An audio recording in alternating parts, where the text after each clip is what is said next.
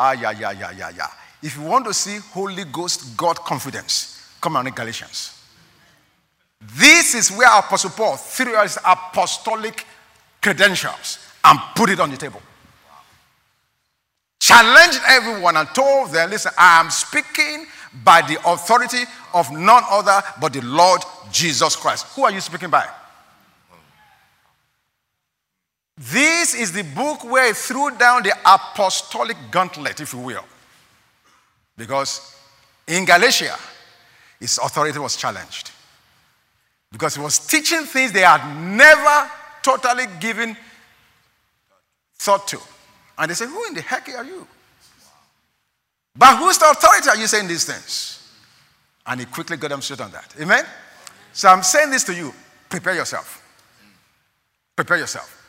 Give yourself to thought and meditation in the word before you even get here. Prepare your heart so that God can, can, can really implant the seed of His word in you to get result. This is a book where we learn about the walking in the Spirit. No other book in the Bible deals with it. No other book. Jesus didn't teach it. Peter didn't teach it. Nobody else taught it. This is why I submit, and I really truly believe that Paul's gospel is the gospel of salvation. You don't understand Paul's gospel? Maybe you're not saved, and if you're saved, you're limping. True. Where else are you going to find walking in the Spirit? Who breaks it down? Paul. Amen? Amen. I almost want to start teaching on Galatians right now because I feel like I mean it, but I have to hold it back. Prepare yourself, and I'm encouraging you, let other believers know through your social media connection and network. Bring them in here so God can help all of us develop the body of Christ in the way it should be developed so we can move forward and be a blessing to this generation in Jesus' name. All right, for today, good. Ephesians chapter 1, verses 15 through 23. Ephesians chapter 1 for today. Praise God. Hallelujah. Ephesians chapter 1. I'm going to begin to read from verse 15 to 23. I'm going to be speaking on the enlightened heart. Ephesians 1 15 through 23. Therefore, I also, after I heard of your faith in the Lord Jesus and your love for all the saints, do not cease to give thanks for you, making mention of you in my prayers that the God of our Lord Jesus Christ, the Father of glory, may give to you the spirit of wisdom and revelation in the knowledge of Him. Now, wait a minute now. Let's go back to that verse 16 again for one quick second. Verse 15, I'm sorry. Verse 15. Let, let's, let's, let's, let's, let's take it slow here, and I won't, I won't take long. Let's just take it slow. Therefore, I also after I heard of your faith in the Lord Jesus Christ. Now, I want you to take attention here that the people to which Paul is writing are already believers. As he just made clear in verse 15. I've heard of your faith in the Lord Jesus and your love for all the saints. So clearly, he's writing to believers. Now go back now to verse 17. Thank you that the Father of our Lord Jesus Christ, the Father of glory, may give to you the spirit of wisdom and revelation in the knowledge of Him. Wait a minute, these are believers already. What did they need wisdom and revelation for? Hello, are you guys here? In verse 15, He's told us clearly that these guys are saved and they love the saints. But to these saved folks who love saints, Paul said, I'm praying for you daily. Because the fact that you are saved and you love the saints does not necessarily mean that you fully understand the reason for your salvation and what you ought to be about as a result of being saved. Therefore, my role as an apostle to you, Paul is saying, I'm praying for you for wisdom. What's wisdom? Wisdom, the Bible tells us in Proverbs, is the principal thing And in that, in all thy getting, get understanding. Wisdom is the application of knowledge. Wisdom allows you to, the things you know, and then when you have wisdom, you know how to apply it, how to do it. So Paul is saying, yeah, you are a believer. But I'm praying for you that even though you're a believer, that you get wisdom. And not just wisdom, which is application, how to do what you already know, but revelation. A revealing needs to take place. We're still walking as will in a glass darkly. So he said, I'm praying that you get clarity. You have understanding. You know exactly why. Why God has called you to be a part of this great army of believers. Verse 18. That the eyes of your understanding be enlightened, that you may know what is the hope of his calling, what are the riches of the glory of his inheritance in the saints, and what is the exceeding greatness of his power toward us who believe, according to the working of his mighty power. Let me just stop there for right now. So, so far in Ephesians, if you read the first four, the first uh, 14 verses, Paul established four things in verses 1 through 14. Four things he's already told them. Number one, he told them, You are chosen. God has chosen you. And you and I need to be confident in that assurance. Things, life will happen to us, things will happen to us we find ourselves in situations and circumstances for which the enemy says, Ah, you're a useless man or woman. Look what you have done. Look what you have not done. Look where your friends are. Look where you are. And the enemy will wear you out by pointing and showing you things where he feels you are deficient and so sits in your mind to cause you to doubt the validity of who you are. So Paul says, first thing you need to know, God chose you before the foundation of the world. Now, some people use that to say, does it mean that God chose some people to go to hell and others go to heaven? No. No. God's choice for me and you is based on his foreknowledge. Romans chapter 8. Okay? So we are chosen. You need to know that. Say, you are chosen. Say, I am, I am chosen. chosen. It's very important. Whenever the enemy comes against you and tries to give you, gives you this uh, wrong impression of who you are or what God is to you, remind him, I'm a, I'm a chosen one. Amen. I'm a chosen one. You must remind him that. Jesus said that in John chapter 16. He said, You have not chosen me, but I have chosen you. Yes. He chose you. Do you know what choice means? If you're a woman here and you do shopping, you know what the choice means. You go to the clothing store they have all kinds of designer makes on your rack. And you look and look and look and look and look and look and look. Some of you look for five minutes, others five hours. I won't mention any names. Praise God. God help you. But after looking and looking and looking, you finally make your choice. I say, yes. Of all this beautiful clothing and all these designer clothes here, I've chosen this one and you go home thrilled, satisfied that you've chosen what you want. You must understand that God has no regrets about you. God has no regrets whatsoever about you. Yes. Because God's choice of you is not dependent on what you did or did not do. He chose you when you had not done anything. You had not had the opportunity to do jack. And he said, I'm choosing you anyway. Amen. So you must not allow the enemy to now use performance to qualify you with God because God does not use that. No. He doesn't use that. He looked at Jesus who had not done jack. He said, This is my beloved Son in whom I'm well pleased. And Jesus had not taught Bible study, he had not healed the sick, he had not done nothing. And God said, I'm well pleased with him. Yes. So you are chosen. Say, I am chosen. I am chosen. Remember that. The next time the enemy tells you something is wrong with you, let the enemy know, I'm a chosen one. Yes. When God called Paul in Acts chapter 9, and Ananias was complaining. Oh my God, just like the devil complains about you and I.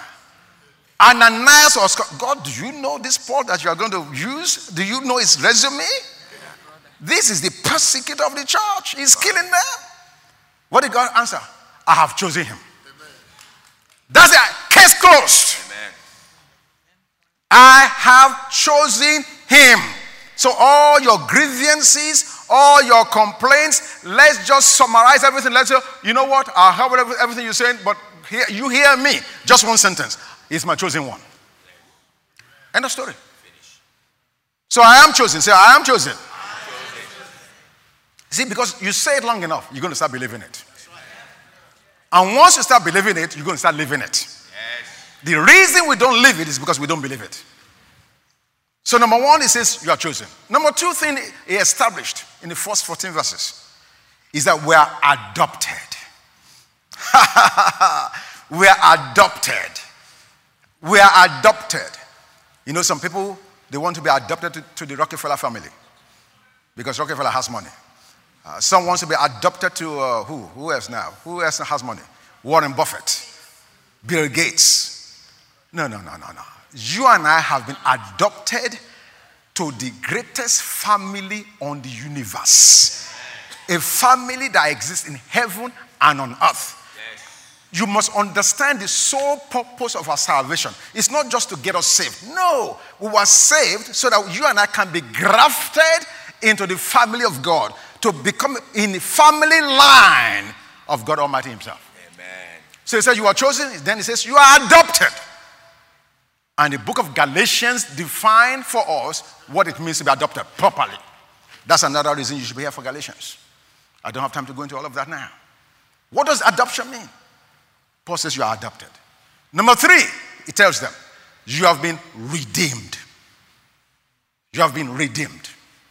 The enemy had plans for you, but God, through the Lord Jesus Christ, breached that whole thing and redeemed you, brought you back to his original intent. Redeemed. When something is redeemed, it means it used to be something, and then something happened to that condition that made them not be what they used to be, and then when they are redeemed, it's brought back to the original intent.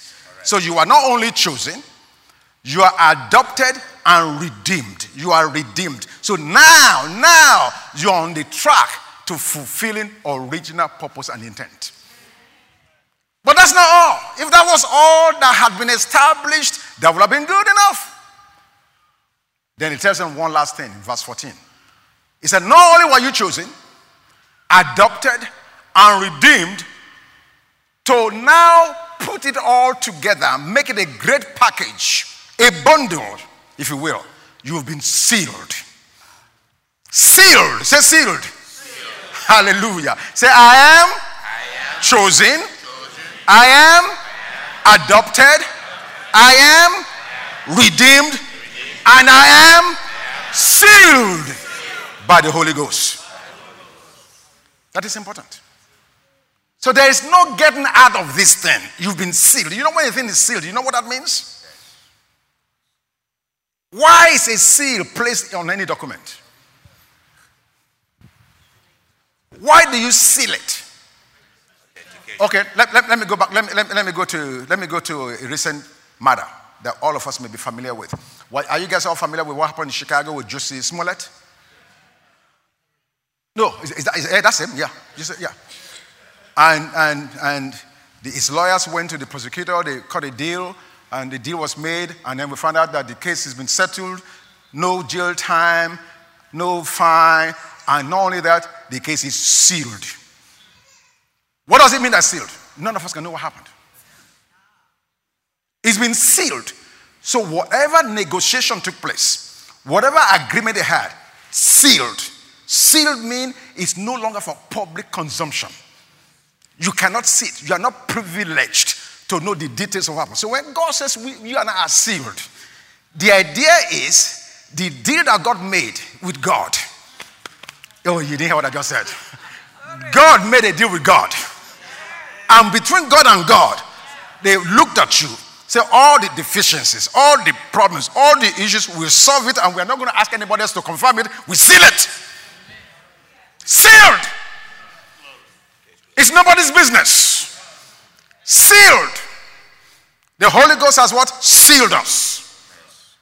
Now, to the point we are making today, in the next few minutes, you know we're chosen. We know we are adopted. We know we are redeemed. We know we've been sealed. One will think, since all these things are true, we should have no problem living a life of freedom and joy. Because after all, what else do you want? You are chosen, which means you have the right identity. You are adopted. You belong to a family. You are redeemed. You've been brought back to original intention. And then you are sealed. If you had a billion dollars in the bank, would you be worrying about being homeless? Absolutely not. If you had a billion dollars in the bank, being homeless would be the last thing you're going to be thinking about. If you have a billion dollars in the bank, not being able to provide for your children will be last thing on your mind. If you had a billion dollars in the bank, where your next meal is coming from, is not going to be an issue. Not unless you have some kind of serious mental issue. Yeah. So Paul is trying to help me and you to understand listen, all of these things have happened. They have already happened. Now, the reason me and you get into fear and the reason we don't live up to this expectation is because we're still asking the question Am I accepted? Can I be safe? Am I loved? These fears and insecurities continue to drive much of our selfish behavior. And that's why I keep on saying to you, you should be here at 9 a.m. The things that's been taught, taught, at the 9 o'clock class, Jesus' life, are so critical. For instance, this morning, we talked about some of these things this morning the self life, self confidence versus Christ confidence, self righteous versus Christ righteousness, and on and on and on it goes. Amen? And because we don't feel accepted, we don't feel safe, we don't feel loved, we now begin to cope with those issues using flesh methods. That always leads to conflict and frustration. It never works because God never designed for it to work out for, for, like that. So now, so this is the reason. So, so this is the point. So Paul realizing these things that in spite of what God has done for these guys, the cho- being chosen, being adopted, being redeemed, and being sealed, they still had issues.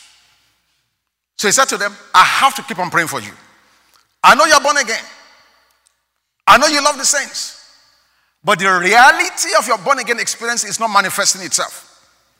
Therefore, I'm praying that wisdom will come to you and revelation that you finally see what I see, what God has seen all this while. That if you see it, perhaps you'll be able to believe it and make the adjustments you need to make.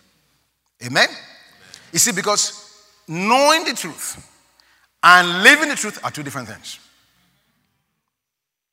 Huge, big gulf. The very first class at the nine o'clock class time addressed that. These two concepts of the difference between the things we know versus the things we feel. You know certain you know that you know that you know that Jesus is God. You know that. God is good. You know that. God is love. You know that. But do you believe it? Do our decision making process factor in the fact that God loves you? You see how quiet it is? It's true. But when that becomes a reality, the, the, the, entire process of your decision making and your choices would be totally different. Totally different. Because when, you when, when, when, when you really get to the place where you really truly believe that God truly, yes, genuinely loves me, then worries about how you're going to take care of yourself, how you're going to pay your bills, all of those worries totally, completely dissipate. Because you understand that even if he does not pay the bill, he has something better. Wow.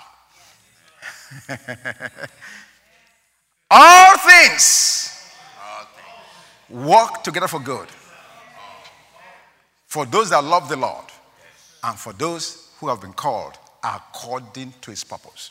And remember, you cannot love God until you first understand that he loves you. So when you read that, read that scripture in Romans 8:28, all things work together for good for them that love the Lord.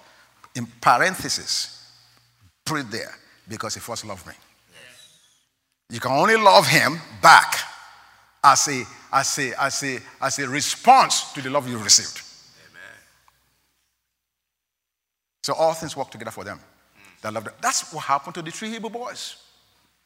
When Nebuchadnezzar threatened to put them in the fire, they said, King, we won't even consider what you're saying. You can threaten us, you can rail, you can shout, you can do whatever you want to do. It's, it's, it's, it's not a matter of consideration. We will never obey you. Because our confidence in our God is not controversial, it is a settled issue. We trust that God will deliver us. They went on to say. But even if He does not, and I'm telling you guys, that's where we need to be to. That's where we need to get to. Because that confidence was, even if God did not deliver them, there was something better at the end of that situation. Yeah. But the problem for me and you is we are not willing to allow God to play it out. Because our default is to find quick deliverance, resolve the pain. Ah, this is comfort. I don't like it. God, solve it now. Resolve it now. Resolve it now. Whereas God says, if you go through this pain, at the end result, you get to know an aspect of me you could not know on this side of the pain. That's the problem.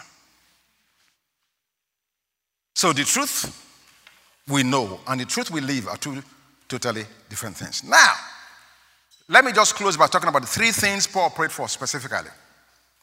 Three specific things he prayed for for these believers in Ephesians. Number one, that in Ephesians 1, verse 18, he says, He prays that they know the hope of their calling. Wow.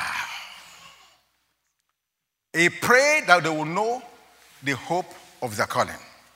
Thank you. So let me ask you a question. How would you define a life that's well spent? What would be the barometers of saying, ah, this man lived a good life, or this woman lived a good life? How will we define it? Are we going to look at the pursuit of athletic fame and glory? Are we going to look at the scientific achievement? How many Nobel Peace Prizes they won? Are we going to look at the shrewd financial investments they were able to make and their vast amount of wealth they accumulated? How do we determine a life that's well spent? Let's just go to a scripture, Matthew chapter 6, verse 19 and 20. Matthew chapter 6, verse 19 and 20. Thank you. Do not lay up for yourselves treasures on earth where moth and rust destroy and where thieves break in and steal. But lay up for yourselves treasures in heaven where neither moth nor rust destroys and where thieves do not break in and steal. So now the question is how do I lay up treasures in heaven? I can't take my US dollars to heaven. Uh, have you guys ever seen anybody in a casket and they line up all the hundred dollar bills around them? If they did that, I'd be crazy. Worms will eat up the money before the guy can, before even before, before, before he dies too good. No. So Jesus is telling us here, listen, put your priorities in the right places. And there's a reason for which he's saying that. And the reason is because there's a hope of a calling on your life. How do you define a life that's well spent? Now, Pastor, are you against athletes and their performance? Absolutely not. No. Are you against scientific developments and achievements? No, no, no, no, no. Are you against shrewd investments that generate great finances? Absolutely not. Again, we talked about that in class this morning. When you're an athlete, athlete, athlete that is excelling outside of God, you are living for your own life. You're an athlete, yeah, so you're good, yeah, you're very skilled. You play basketball well, you play football well, you play golf well, you swim very well, whatever you do, wonderful. But if all the glory is just for you and does not point to the Creator who endowed you from the beginning, it's a useless life. You, you didn't hear what I said. I say what? There's something more terrible than hopelessness. It's called uselessness.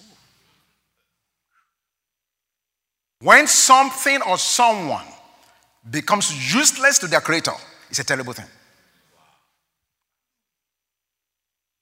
So Paul is saying, let me remind you in praying for you for wisdom and revelation. In these three prayer points, the first one I want to pray for you, Ephesian church, is that you understand the hope of your calling. In other words, why did God choose you to begin with? Why did He adopt you? Because, I mean, look, look we, we, you see adoption agencies. When they try to adopt a child, there are so many criteria.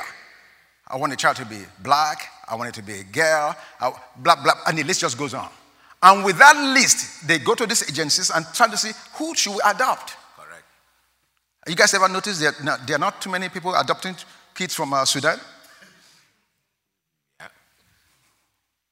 I don't mean that for a joke. You don't see ad- adoption agencies here rushing to Africa to adopt kids. Okay, let's leave that alone. You guys are looking at me very funny. But the point I'm making is there's criteria. People who adopt have criteria for adoption. So Paul is reminding these people there is a reason for which God chose you and then adopted you and redeemed you and sealed you. Have you ever considered that reason as you run about every day, nine to five, seven days a week, up and down, counting dollars in your bedroom? Hey, I made money again today. Glory to God. Have you ever for once considered God, the life that I'm living, is it in alignment with the reason for my being chosen, my being adopted, my being redeemed and sealed? Because if it's not in alignment, it's a one word useless. Men will applaud you. Woo! The greatest of all time is a goat, Tom Brady.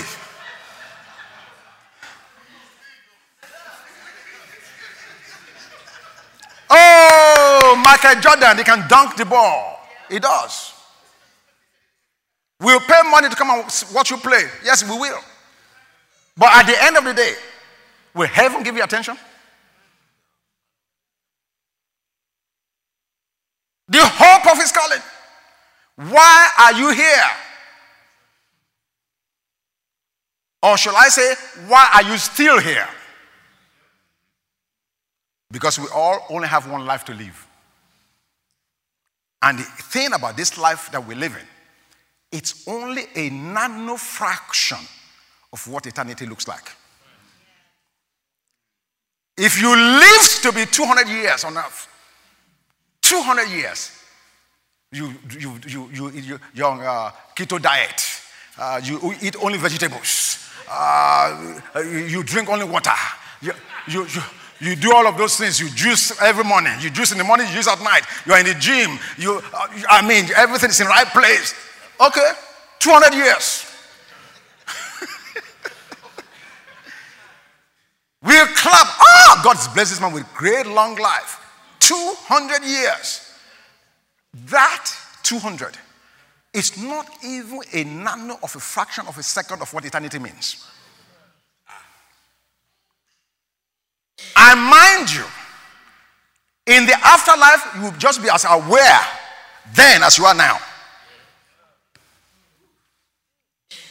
No, you're not on tranquilizer where you just sleep, you don't remember anything. You'll be well aware. Whoa! Look at all the days and months and years wasted watching scandal.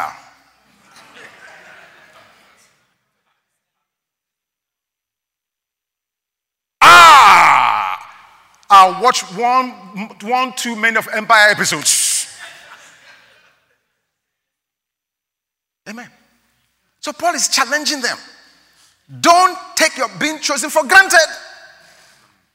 Don't take your adoption, adoption for granted or being redeemed or, or, or, being sealed. No, no, no, no, no. My prayer for, notice the prayer I pray for them. Notice this. Notice this.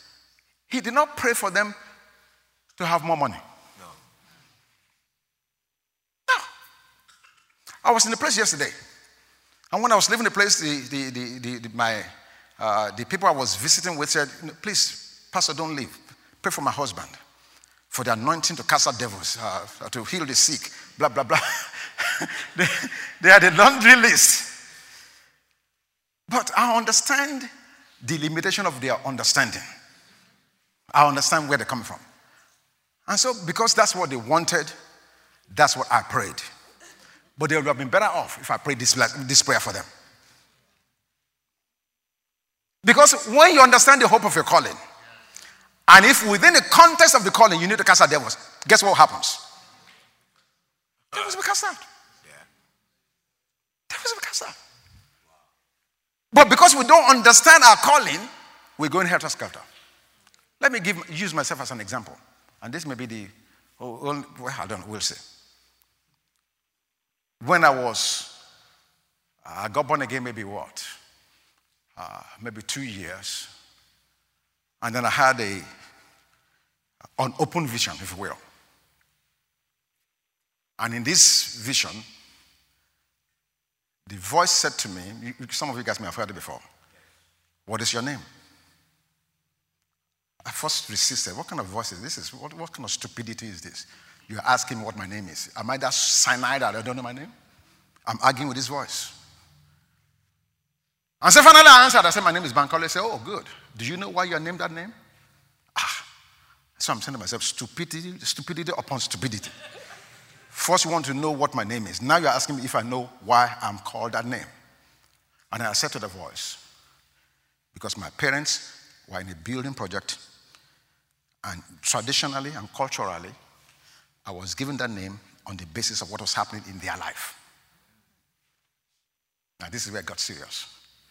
The voice now said to me, The next time you see your parents, ask them. They were not building jack. They were not even building a hut. But I gave you that name because I'm calling you to help build my house. Now I'm going somewhere. When I heard that, now for one year I didn't share that with anybody because that was so profound. I'm just a newly born again person. How do I handle that? I'm going to help build a house. Not long after that, in the church where my wife and I were, my pastor came to the pulpit. Stop front church, stop front. Ah, he said God has spoken to him. And we're going to build God a mansion. A church that will be so powerful, so incredible that Atlanta will know that God's done something here. Ah! I said, That's me.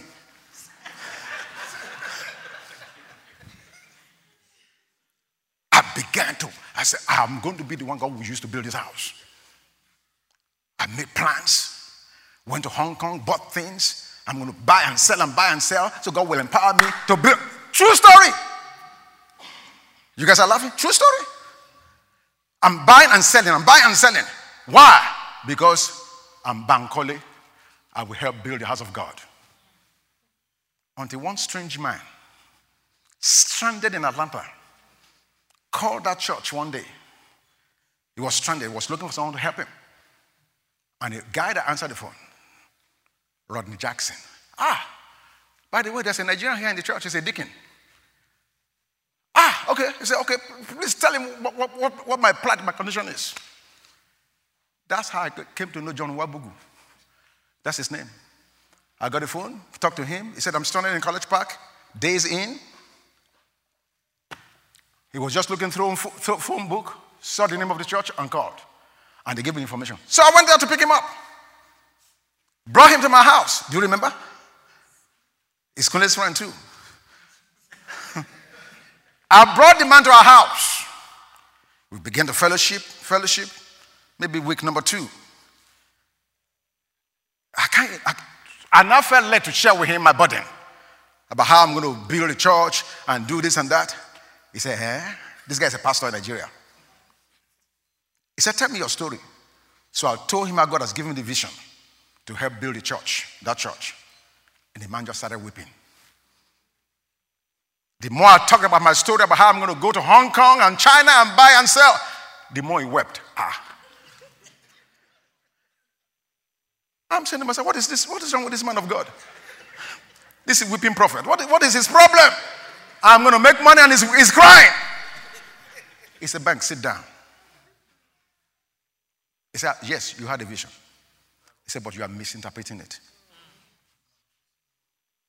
He said, Yes, you will build God's house, but not physically. God has called you to help build his people. My God. I never thought about it like that at all. Build people, not bricks. That's what happened. Immediately, I went to Bible school. Next day, immediately. And the rest is history. Why did I share that? I'm sharing that with you because many of you are in the wrong business. You are packed against the wrong wall. And you are climbing and climbing, and you, you can't believe it. You come back down. You climb, and you wonder, why, why am I not successful? Why am I not fulfilled? I have money in the bank, I have this, I have that, but I still don't have any peace. No, you will not have peace. That's not the curse. No, I don't mean it like that.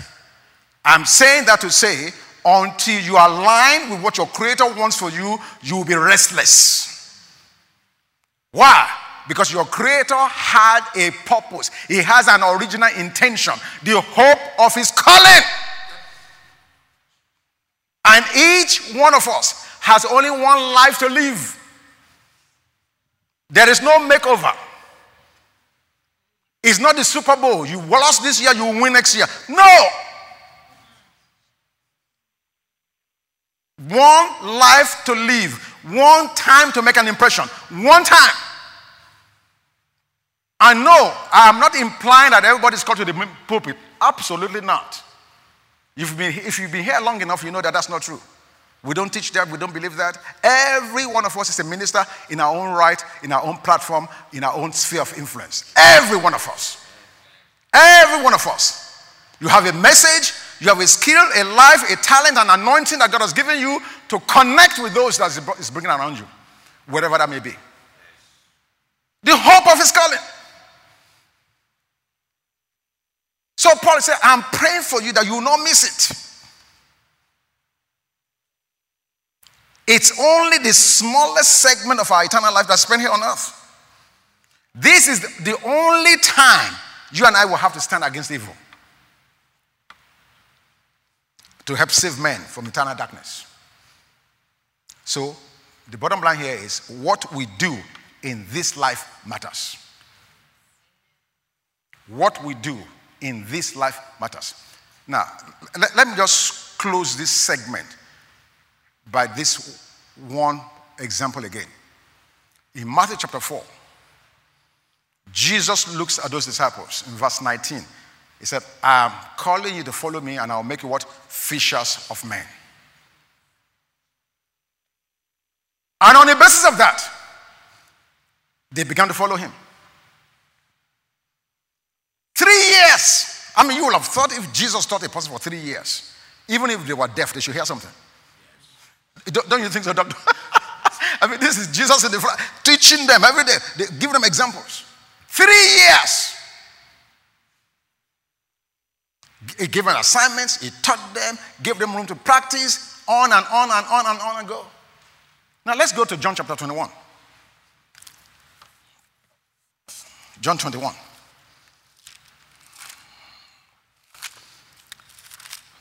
Gospel of John chapter 21.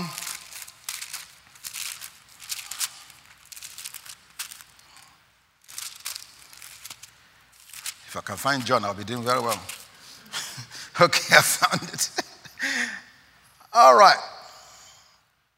Let's start from verse 1. Yeah, thank you. Thank you very much.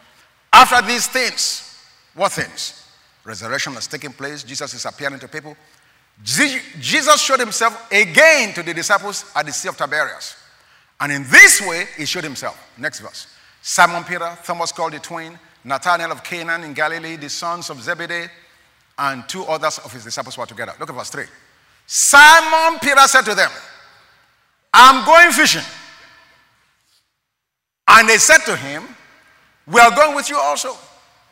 They went out and immediately got into the boat, boat and that night they caught what? No, no, you didn't. Say it again, please. They caught what? Please say it one more time. They caught what? Does it take a rocket scientist to know why they caught nothing? What was the instruction in Matthew 4:19? I'm going to make you fishers of men. I'm going to make you what? Fishers of men. The moment Jesus went to heaven, they went back to their natural fleshly default. I'm a fisherman by trade. I've been fishing all my life. This Jesus, three years of Jesus ministry. The man is gone now. Which one concern me?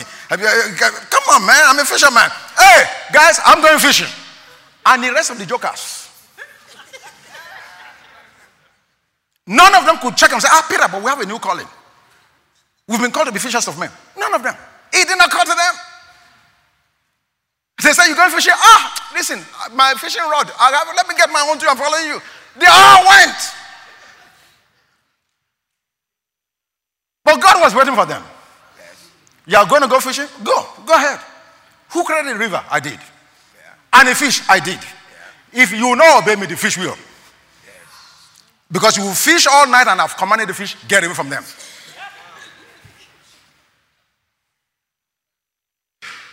Are you guys seeing this? They fished all night and did what? Caught nothing. So if you are in a place of nothingness, maybe you should reconsider. You say, God, what is happening with me for which nothing is happening? What adjustments do I need to be making? Holy Spirit, help me. So, in bringing this message to an end today, and just this one point, this is the point. The reasons those disciples could not follow the original intent is because, as of that point, they had not been sealed. Yes. They had not what? Been sealed. The Holy Spirit had not been released or dispatched to them yet. So they were still flimsy, up and down, over here, over there. They didn't know where to go, what to do, because they had not understood the role and the ministry or the place of the Holy Spirit in their life. So they were still doing things on their own effort, based on their own strength, and by the arms or the flesh of man, no one can prevail. No one can prevail. Because finally, on the day of Pentecost, their, their lights finally came on. They finally realized, oh my gosh, we've been trying to do this on our own all this while. When very simply we carry one within us who's eh, been empowered, whose job, role, place is to help us to accomplish what God wants us to do. And once that happened, they began to make significant progress. Boldness they did not have, immediately they began to have it. Courage, they had it. In other words, the Holy Spirit became the one and all package deal. Yes. And that's the same for you and I today. Our prayer this morning must be God, help me to understand the hope of my calling. Yes, I'm chosen. Yes, I'm adopted. Yes, I'm redeemed. I'm sealed. But God, for what purpose? To what end? Now, let me say this to you. I don't want this to put you under any condemnation. No, no, no, no, no. No. I don't want you to be burdened now where you have analysis, uh, uh, what's that? Uh, crisis. You're just stuck. Ah, I cannot do anything until I know. No. That, that's the other extreme of this madness. Wherever you find yourself now, be faithful until you get clearer direction. Because the steps of a good man are ordered of the Lord. Wherever you are now, God led you there. Understand that. Honor God, God in that place. Say, God, this is where I am now. I don't know the next step, but right now, where I am, help me, God, to employ my calling in this area where I am right now, so I can be faithful to you where I am now. And as you are faithful over a little, it makes you a ruler over many. Yes. So don't plan to just escape from where you are now because you want to go obey God in something big yonder. No, no, it doesn't work like that. God wants to prove your faithfulness where you are now, wherever that may be. Be faithful. Are you loving God's people? Are you showing kindness to people around you now? Are you sensitive in the spirit to know, man, maybe this man has a need today. This lady is going through some problem today. I was, I was, uh, I had to go to Dallas yesterday, Dallas, Texas. And when I got to the counter to check in in the morning, you could tell that woman, I, I don't know what happened to her the night, the night before, but should I just say she was not exhibiting the fruit of the Spirit? I mean, I, I, have not seen anybody meaner or more mad. She was. The, the atmosphere around her. You could see the halo that says, Watch out, I'm going to pick you to death. I mean, very, very, very mean looking and mean spirited. But when I saw that situation, I knew something had gone awry or wrong in her life. I knew. It had to be. Because God did not create anybody to be like that to strangers, people you don't even know. I've not said anything, done anything, it's just me. So I'm saying to God, what, what can I say to encourage this woman? Because I don't want to just be another statistic. She checked you in, statistics checked. How will the Christ in me be an impact to her life? So I said to her, I said, Ma'am, are you having a good day? Now that's, that's, that's a loaded question because from what I'm seeing, I know how they kind of. There, there was nothing good about that day. She just murmured. She, she almost came there. I said, okay, okay, okay. I said, it, sh- it shall be well. It shall be well. I pray that you have a great day for the rest of your day. I didn't even think she said thank you. But I dropped the seed. See, I cannot allow my life to be determined or defined by what other people do. Yes, amen. I can only determine what other people do, what I do. That's it, through the power of the Holy Spirit. Very, very funny thing. On the flight back, I had another test, another big one. The lady sitting next to me misplaced her phone in the check-in area around the gate at the airport. So I got on the airplane, I'm charging my phone, and then she starts looking for her phone. And she said, Oh my gosh, I misplaced my phone. And uh, she just, which I understand all the information, blah, blah, blah, blah. And for the rest of the flight, she's borrowing my phone. Let me send a text to my son. Let me send a text to my husband. So, so when she sent one text, I said, Oh, thank you. You are such a blessing. And I'm thinking, well, praise God, I'll rest for the rest of the flight. I'm trying to doze off. Oh, sorry. All flight long. She must have sent, no I'm, not, I'm not kidding. Check my phone. She must have sent about 12 texts back and forth. Because now the people she's texting, now they're responding to her. I don't know what she said because, because I never read the text because that's not my business. I'm just trying to lend a helping hand. And so when, so when I'm doing something else and his text comes, I have to give it to her. Somebody, all, and all, all night, two hour flight. I'm saying, oh God, I don't need another test for tonight. Let me just go home and get him back. But I thank God for the grace because once it started, I knew. I knew that my patience is being tested. I knew right away. I knew immediately. I said, Oh God, give me the grace to pass this today. So that the hope of your calling in my life will not fail. in Jesus' name. Because there was another person next to her. She didn't ask her.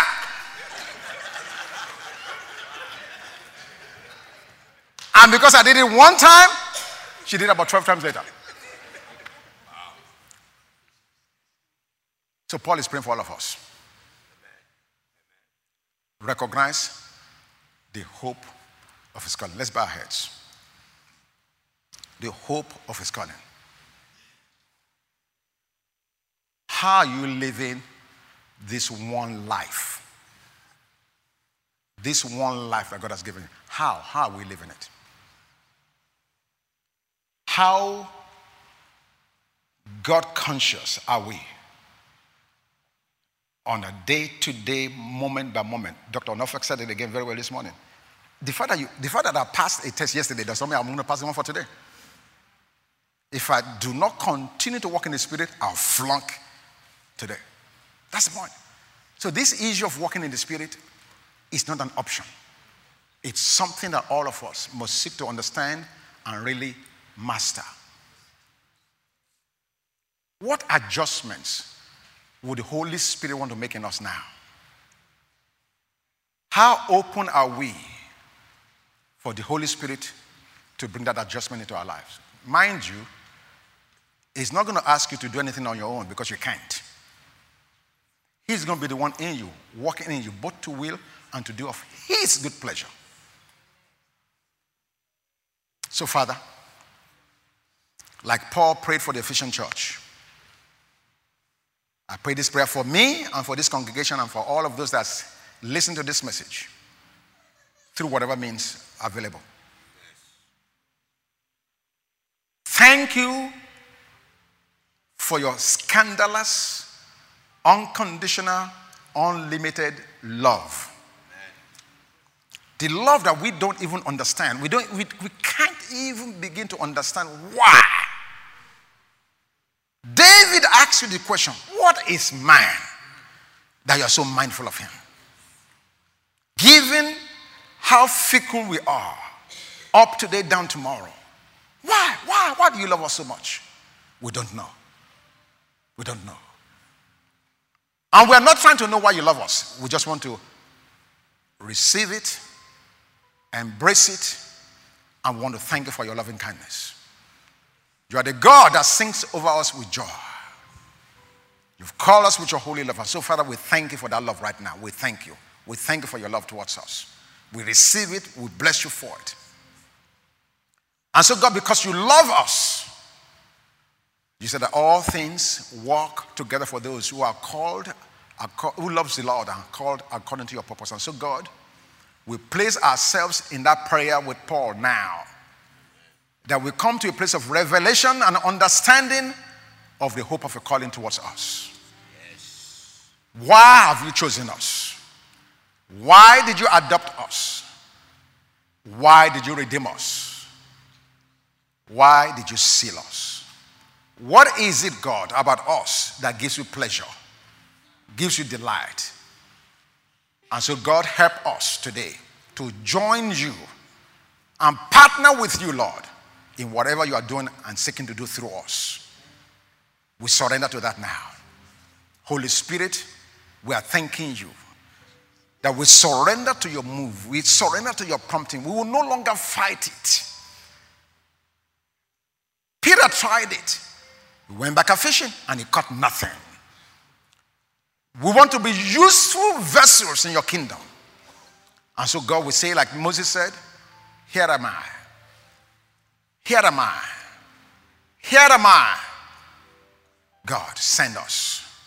Use us. Mold us. Shape us. Make us ready to bring you honor and to bring you glory. Father, we thank you. We bless you. We praise you, Lord God. Thank you for the uh, unction to function in your kingdom. Holy Spirit, thank you for guiding us. In Jesus' name. Amen. Praise God. See you next week.